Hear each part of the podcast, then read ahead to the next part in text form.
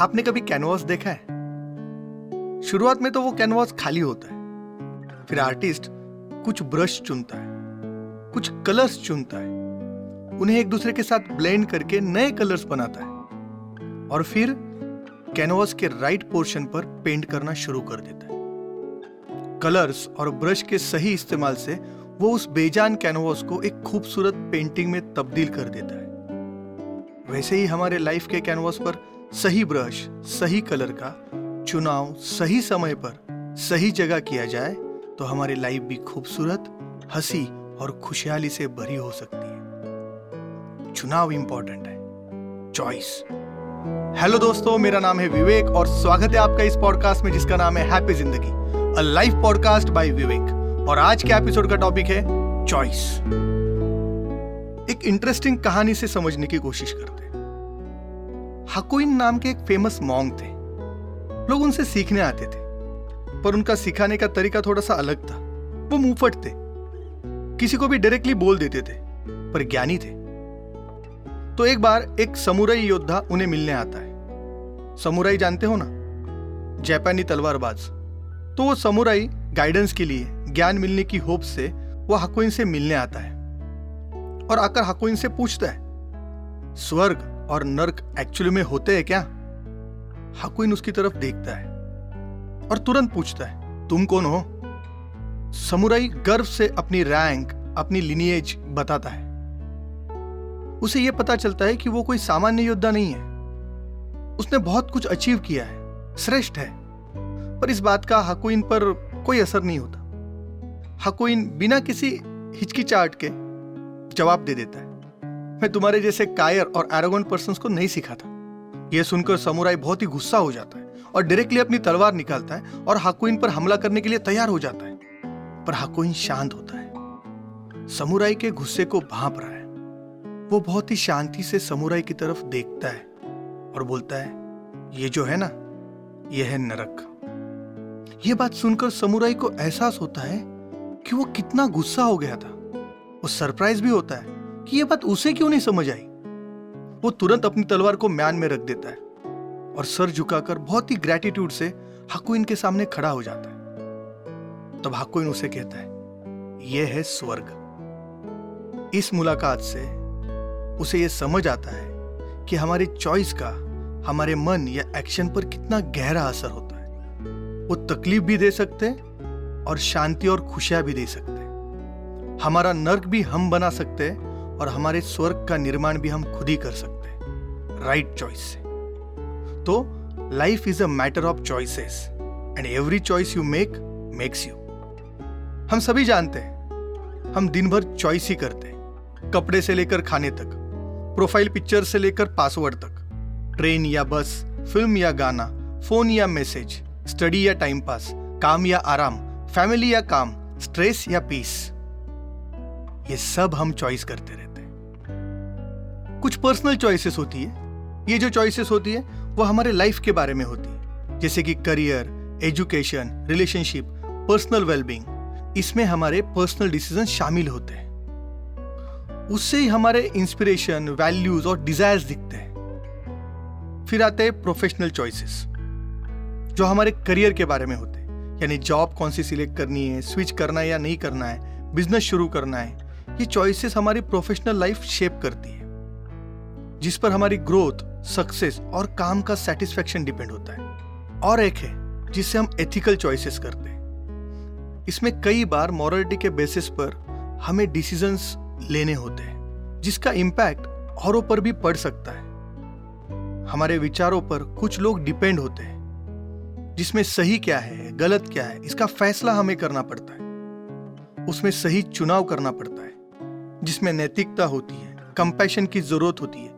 ये थोड़ा सा कॉम्प्लेक्स होता है। फिर कुछ चॉइस हमारे लाइफस्टाइल की चॉइसेस होती है, जिससे हमें हमारे लाइफ के रिगार्डिंग डिसीजंस लेने होते हैं। जैसे कि हमें हमारा वक्त कहाँ स्पेंड करना है फाइनेंस कैसे मैनेज करना है फ़िज़िकल और मेंटल वेलबींग के बारे में क्या करना है, ये जो चॉइसेस होती है, वो हमारे लाइफ की क्वालिटी को शेप करती है। क्वालिटी ऑफ़ लाइफ हमारे चॉइस पर डिपेंड होता है। फिर आती है सोशल चॉइसेस इसमें हम हमारे कम्युनिटी या समाज, देश के बारे में सोचकर कुछ चॉइसेस करते जैसे कि इलेक्शन में वोटिंग करना सोशल जस्टिस पर आवाज़ उठाना या नहीं उठाना चैरिटी को सपोर्ट करना या नहीं करना। हमारे इन चॉइसेस का इम्पैक्ट हम पर इनडायरेक्टली होता है। कभी कभी हमें बहुत देर बाद पता चलता है। जैसे कि प्रजा राजा को चुनती है, पर वो कैसा है, वो तुरंत समझ नहीं आता। सालों लग जाते हैं। फिर पता चलता है कि हमारी चॉइस सही थी या गलत। ऐसे और भी कुछ टाइप्स हो सकते हैं, पर इनसे हम ये समझ सकते हैं कि हमारा पूरा जीवन जो है, वो बस चुनाव में लगा रहता है। यह हमारी चॉइसेस जब सही और अच्छी निकलती है तो नेचुरली हमें बहुत ही आनंद होता है। हम खुश होते हैं सक्सेसफुल होते हैं, अमीर होते हैं, खुशहाल होते हैं, सुखी होते हैं सेटिस्फाइड भी होते हैं। पर जब भी ये चॉइसेस गलत होती है तो क्या होता है पता है? ज़्यादातर बार रिग्रेट और डिसअपॉइंटमेंट होता है। हम अपसेट हो जाते हैं। रिग्रेट यानी पछतावा, खेद। पछतावा बहुत ही बुरी फीलिंग है। कई बार हमारे रॉन्ग चॉइसेस की वजह से कई अपॉर्चुनिटीज़ को हम मिस कर देते और फ्रस्ट्रेटेड फील करने लगते रॉन्ग चॉइसेस की वजह से हमें सेटबैक मिलते हम पीछे आ जाते हैं। हमारे प्रोग्रेस में ये रॉन्ग चॉइसेस हर्डल या ऑब्स्टेकल बनकर खड़ी हो जाती है। आगे बढ़ना मुश्किल हो जाता है। रॉन्ग चॉइसेस की वजह से हमें फिनेंशियल कॉम्प्लिकेशंस हो सकते हैं। रॉन्ग रिलेशनशिप्स चॉइस की वजह से हम ड्रेन हो सकते हैं। टॉक्सिक हो सकता है वो हमारे लिए। नेगेटिविटी मिल सकती है उससे। बाकी रॉन्ग चॉइसेस रॉन्ग डिसीजंस की वजह से हम मेंटली और इमोशनली भी सफ़र होते हैं ड्रेन होते हैं, जिसके कारण स्ट्रेस एंजाइटी और कई सारे प्रॉब्लम्स हो सकते हैं। टाइम और एनर्जी भी वेस्ट होती है। पर एक पॉजिटिव बात बताऊँ, हम अगर इसे पॉजिटिवली देखें तो ये रॉन्ग चॉइसेस एक लर्निंग का एक्सपीरियंस भी दे सकती है। अब ये सब जानने के बाद हम ये कह सकते हैं, कोई जानबूझकर गलत चॉइस नहीं करता। बात तो सही है। पर ये रॉन्ग चॉइस जो होते हैं, वो हम कैसे करते हैं? क्यों करते हैं? कुछ तो कारण हो सकते हैं। उन्हें समझने की कोशिश करते हैं। उनमें से एक है लैक ऑफ़ इंफॉर्मेशन या नॉलेज की कमी। कई बार हम सिचुएशंस को जाने बिना उसके फैक्ट्स को समझने बिना इंफॉर्मेशन ठीक तरह से लिए बिना चॉइस करते हैं। फिर आता है ये इमोशनल इन्फ्लुएंस किसी के स्ट्रॉन्ग इमोशंस में आकर या सिचुएशन के स्ट्रॉन्ग इमोशन को देखकर हम गलत चॉइसेस कर बैठते हैं। अब ये इमोशंस कौन से होते हैं? फियर है एंगर है स्ट्रेस है ग्रीड है। इन इमोशंस की वजह से हम इंपल्सिव डिसीजंस ले लेते हैं। हम लॉजिकली सोचना भूल जाते हैं, रह जाता है हमसे। ये इतने हावी हो जाते हैं कि हमें सोचने का मौका ही नहीं देते। फोमो हो जाता है हमें। फोमो याद है ना आपको? फियर ऑफ़ मिसिंग आउट तो ये फोमो हो जाता है और हम गलत डिसीजंस ले लेते हैं। और फिर एक और रीजन है लिमिटेड पर्सपेक्टिव या फिर नैरो फोकस इसकी वजह से हम गलत चॉइस करते हैं, जिसमें ना नज़रिया बहुत ही नैरो हो जाता है, छोटा हो जाता है। सोच छोटी हो जाती है, जिसमें हम ये नहीं देखते कि इस चॉइस का भी कोई अल्टरनेटिव हो सकता है। इसमें हम एक तरह से हमारा विजन ही ब्लॉक कर देते हैं। और कई बार हम दूसरों के प्रेशर में आकर भी गलत चॉइसेस करते फिर उसमें सोशल प्रेशर भी हो सकते हैं। सेल्फ अवेयरनेस कम होने की वजह से भी हम गलत चॉइसेस करते हैं, जिसमें हमें ही अपने बारे में पता नहीं होता, हमारे विचारों, सोच के बारे में पता नहीं होता। ये सब दूसरों पर डिपेंड होती है। तब हम हमारे लिए गलत चीज़ों का चुनाव कर सकते हैं। कभी कभी हम हमारे पास्ट एक्सपीरियंस के पर्सपेक्टिव से या उसके कुछ कंडीशन की वजह से गलत चॉइस करते हैं। पास्ट एक्सपीरियंस हम पर हावी हो जाता है। हमें कुछ नया सोचने नहीं देता। ऐसे ही और भी बहुत सारे रीजंस हो सकते हैं। उन्हें हमें समझना और जानना होगा। थोड़ा इंट्रोस्पेक्शन करना होगा। रीजंस तो हमें समझ आ गए। अब एक और कॉन्सेप्ट को डिस्कस करते हैं।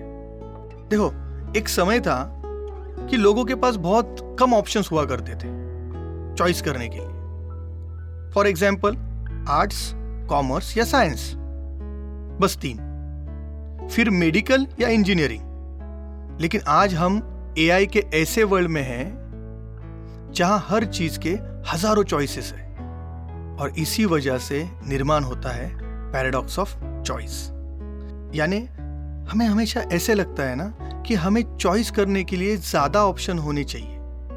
जिसे हमें एग्जैक्टली exactly जो चाहिए, वो चुनने में आसानी हो। जिससे हमें खुशी मिले सेटिस्फैक्शन मिले और एक अबंडेंस वाली फीलिंग मिले। पर असल में ऐसा नहीं होता, बल्कि कॉम्प्लिकेशंस बढ़ जाते हैं कंफ्यूजन बढ़ता है, सही चुनाव करने का प्रेशर भी बढ़ता है। फॉर एग्ज़ाम्पल मॉल में कपड़े हज़ारों है, पर पसंद कुछ नहीं आता।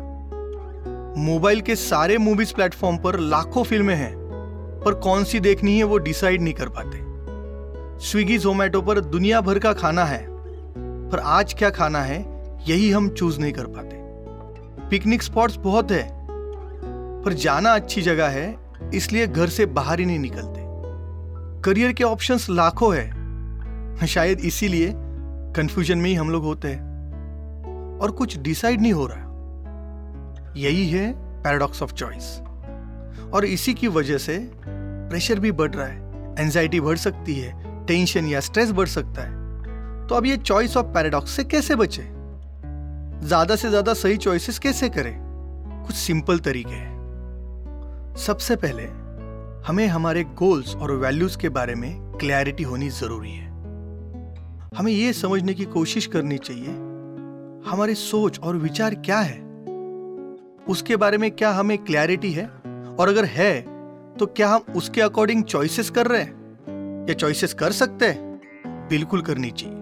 और अगर क्लैरिटी नहीं है तो हमें अपने आप को जानकर, हमारे वैल्यूज़ को फाइंड आउट करके सोचना होगा, समझना होगा कि हमें क्या चॉइस करना है। शुरुआत में मुश्किल होगा, पर कुछ दिनों बाद बड़ी आसानी से हम कर लेंगे। कोई इंपॉर्टेंट चॉइस करने से पहले इंफॉर्मेशन गैदर करनी चाहिए। हमारा एक डिफरेंट पर्सपेक्टिव बनाना ज़रूरी है। ये बेसिक रोज़मर्रा के डिसीजंस में ज़रूरी नहीं होता, पर इंपॉर्टेंट लाइफ डिसीज़न में बहुत ज़रूरी होता है। आजकल हमें रिव्यूज़ के वीडियोस देखने की आदत लगी है। बस उसी तरह, कोई भी इंपॉर्टेंट चॉइस करने से पहले हमें उसके प्रोज और कॉन्स के बारे में जानना और सोचना बहुत ज़रूरी है। अगर हमें गलत चॉइस से बचना है ना तो एक आदत हमें अपने आप को लगानी होगी। अपनी भावनाओं को या इमोशन को थोड़ी देर के लिए दूर रखकर हमें लॉजिकल और रैशनल थिंकिंग की प्रैक्टिस करनी होगी। प्रैक्टिकल थिंकिंग की प्रैक्टिस करनी होगी। एनालिसिस करना होगा। प्रोबेबिलिटीज को चेक करना होगा। रीजंस को जानना होगा। तभी हम सही चुनाव कर पाएँगे। ये हर इंपॉर्टेंट सिचुएशन में हम यूज़ कर सकते हैं। हमारे इंट्यूशंस पर विश्वास रखना होगा। हमारी अंतरात्मा की आवाज़ क्या बोल रही है? उसे सुनने की कोशिश करनी होगी। थोड़ा टाइम लगेगा, पर शांति से बैठेंगे तो सब सुनाई देगा। थोड़ा रुको, डीप ब्रीथ करो और फिर सुनो। एडवाइस या फीडबैक ले सकते हैं। चुनाव करने से पहले हम अपने ट्रस्टवर्दी फ्रेंड, मेंटोर या फैमिली से सुझाव ले सकते हैं। और इंपॉर्टेंट डिसीज़न से पहले एक्सपर्ट लोगों से भी सलाह ले सकते हैं।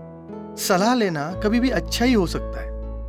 ये जो हम चॉइस कर रहे हैं ना, उसका लॉन्ग टर्म में इम्पैक्ट क्या होगा, उसके बारे में सोचना भी बहुत ज़रूरी है। इंस्टेंट आनंद के लिए हम कई बार बहुत सारी चीज़ों को स्टेक पर लगा देते हैं। चॉइस करने से पहले रिस्क को कैलकुलेट करना बहुत ज़रूरी है। रिस्क सिर्फ़ पैसे की नहीं होती, वक्त की इमोशन की एफर्ट्स की भी रिस्क हो सकती है।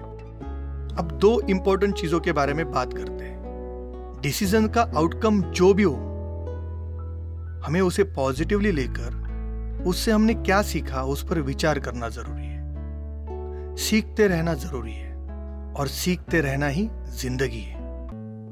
और दूसरी बात इम्परफेक्शन की ब्यूटी को देखने की आदत लगानी होगी। हम भी गलत हो सकते हैं, पर उसका गिल्ट नहीं लेना है। कोई भी चॉइस या डिसीज़न परफेक्ट होगा यह ज़रूरी नहीं है। There is always scope of improvement तो चॉइस करना है, डरना नहीं है, पर अलर्ट रहकर। देखो यार, ये ना एक स्किल है, वो धीरे धीरे ओवर द टाइम डेवलप होगा। इन चॉइसेस से ही तो हम अपनी ज़िंदगी बनाते हैं। तो रॉन्ग चॉइस भी होगी। वो चैलेंजेस बनकर हमारे सामने खड़ी होगी। पर इंटरेस्टिंग बात यह है, वो भी कभी कभी अपॉर्चुनिटीज़ होती है। खुद को जानने के लिए, पर्सनल ग्रोथ के लिए। पर अगर थोड़ा सजग रहेंगे तो ज़िंदगी हैप्पी होनी है। उससे चॉइसेस राइट होने की प्रोबेबिलिटी बढ़ती है। तो दोस्तों, हमारी लाइफ हमारा कैनवास है। ब्रश हमारे हैं कलर्स भी हमारे हैं।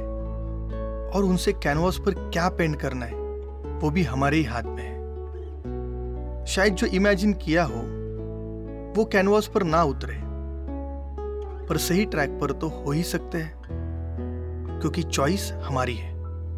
तो ये था आज का एपिसोड अगर ये एपिसोड आपको अच्छा लगा हो तो Spotify Apple podcast Amazon music या गूगल पॉडकास्ट पर हमें फॉलो कर सकते हैं। बेल आइकन को प्रेस कर कर सब्सक्राइब कर सकते हैं और इस शो को रेटिंग भी कर सकते हैं। इस एपिसोड के बारे में कुछ कहना है तो क्वेश्चन एंड आंसर सेगमेंट में, जो इस एपिसोड के डिस्क्रिप्शन में है, उसमें कमेंट कर सकते हैं। सोशल मीडिया के सारे लिंक्स डिस्क्रिप्शन में है ही। हमें वहाँ भी फॉलो कर सकते हैं। So thank you for listening जल्दी मिलते ऐसी एक नए और इंटरेस्टिंग एपिसोड के साथ। तब तक के लिए हैव अ हैप्पी ज़िंदगी।